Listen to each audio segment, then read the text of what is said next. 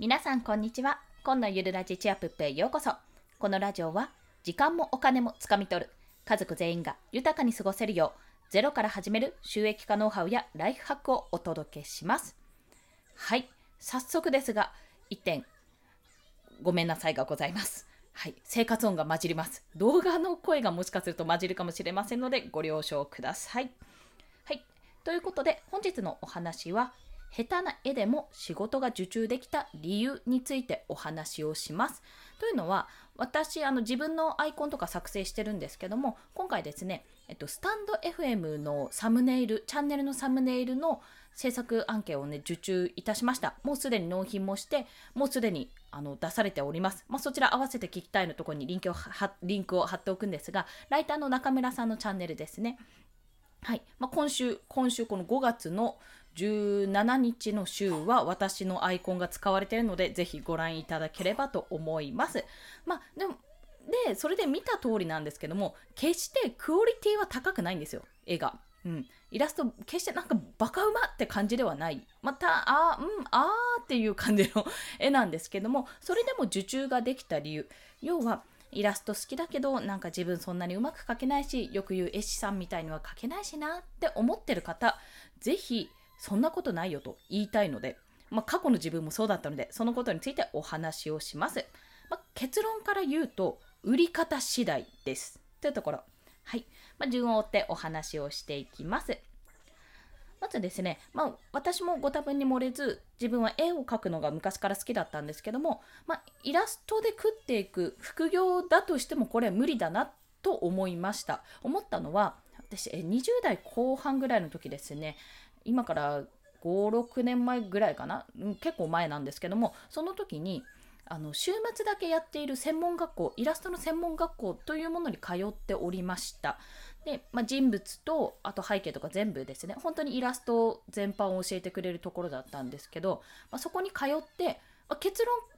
挫折したんですよ。結論で最終的にはもうあの転職先が決まってて今の会社なんですけどそこに週末入ることになったので結局学校よりも、えー、就職先転職先か今の会社のでの仕事の方を選んだんですよね結局は。はいまあ、そんな状況だったんですが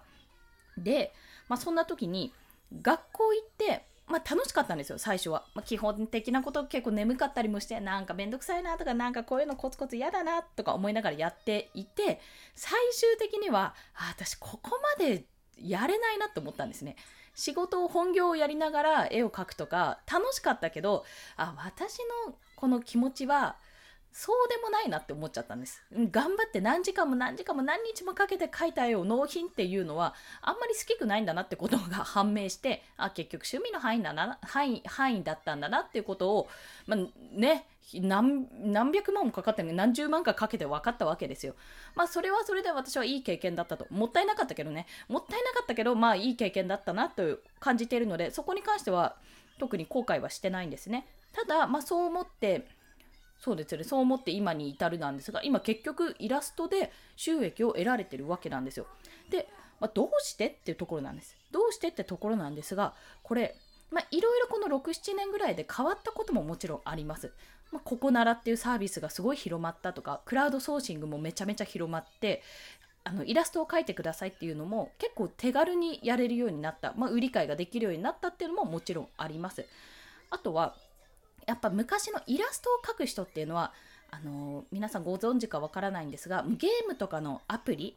パズドラとかモンストとか想像していただければわかると思うんですけどもそういった大御所さんまあ大御所じゃなくてもゲームで使われてるあのイラスト、まあ、キャラクターのイラストとかそういったものが結構発注されるイメージなんですよ。だからまあ現に発注されてると思うんですよあれは。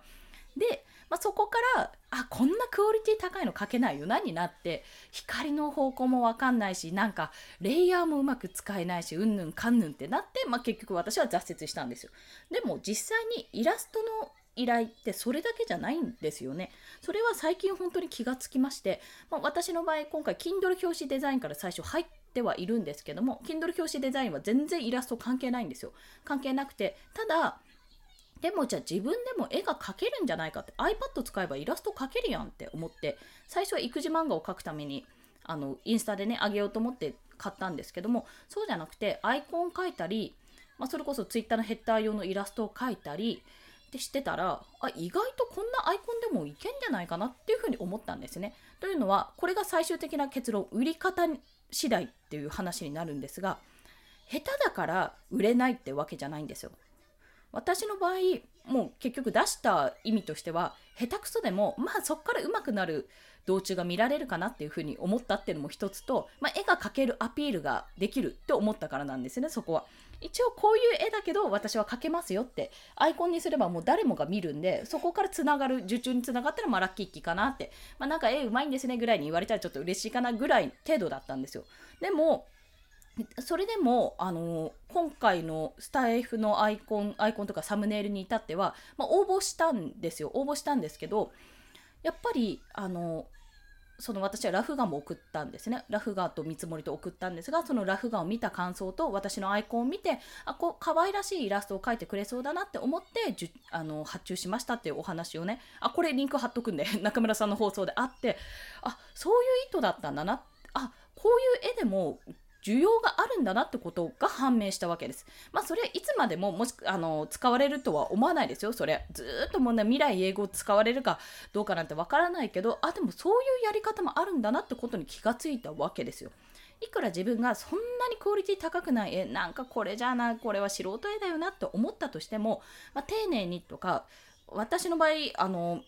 結構いやこれは皆さんそうだと思うんですが結構ねこの線の重なりとかこうちょっと飛び出たところとかやっぱり削るんですよ結構。綺麗にしなさいってすごいそれはあのそれこそ専門学校の時にめっちゃ言われたんでそういう細部にね神は宿るみたいなものですよね。そういったことをもうやるやるとか やってはいるんです。そういう丁寧なことはしようとは思ってるんですね。で実践もしていると。でも技術もあのペンの使い方とかもなんかままなってないのにまあそれでもやっていけるってことはやっぱりクオリティだけがその売れる理由ではないっていうこと。それ以上に例えばレスポンスの速さとかむしろ掛け合わせるツイッターのヘッダーと掛け合わせできますよってイラスト、まあ、似顔絵じゃないしね似顔絵ってほど似てないし、まあ、こんな可愛いイラストでこういう風に描きますよっていう風なデザインの方に寄っていけばそれと一緒に受注もできるしもういろんなやり方があるっていうことなんです。だからもしですね今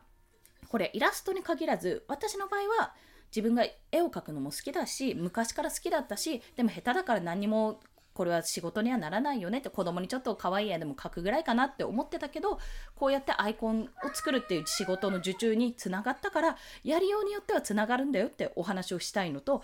もし皆さんが実は何かしらのスキルを持ってるけど何かしら好きで続けてるものがある。漫画が好きってご飯作るのが好き。何でもいいです。それがいやこんなの売れないよな。ってこんなの別にあんまりね評価されないよなって。他人から見たらそうでもないよなって。思うものが実は見せ方とか売り方によってはすごくものすごく需要のあるものかもしれない。その可能性が高い高い高いと言い切るかでも高かった私は高かったし実際につながったわけなので実はそういう可能性があるよってことを皆さんにお伝えしたいそして過去の自分にあの挫折してるけどあなた数年後にそれで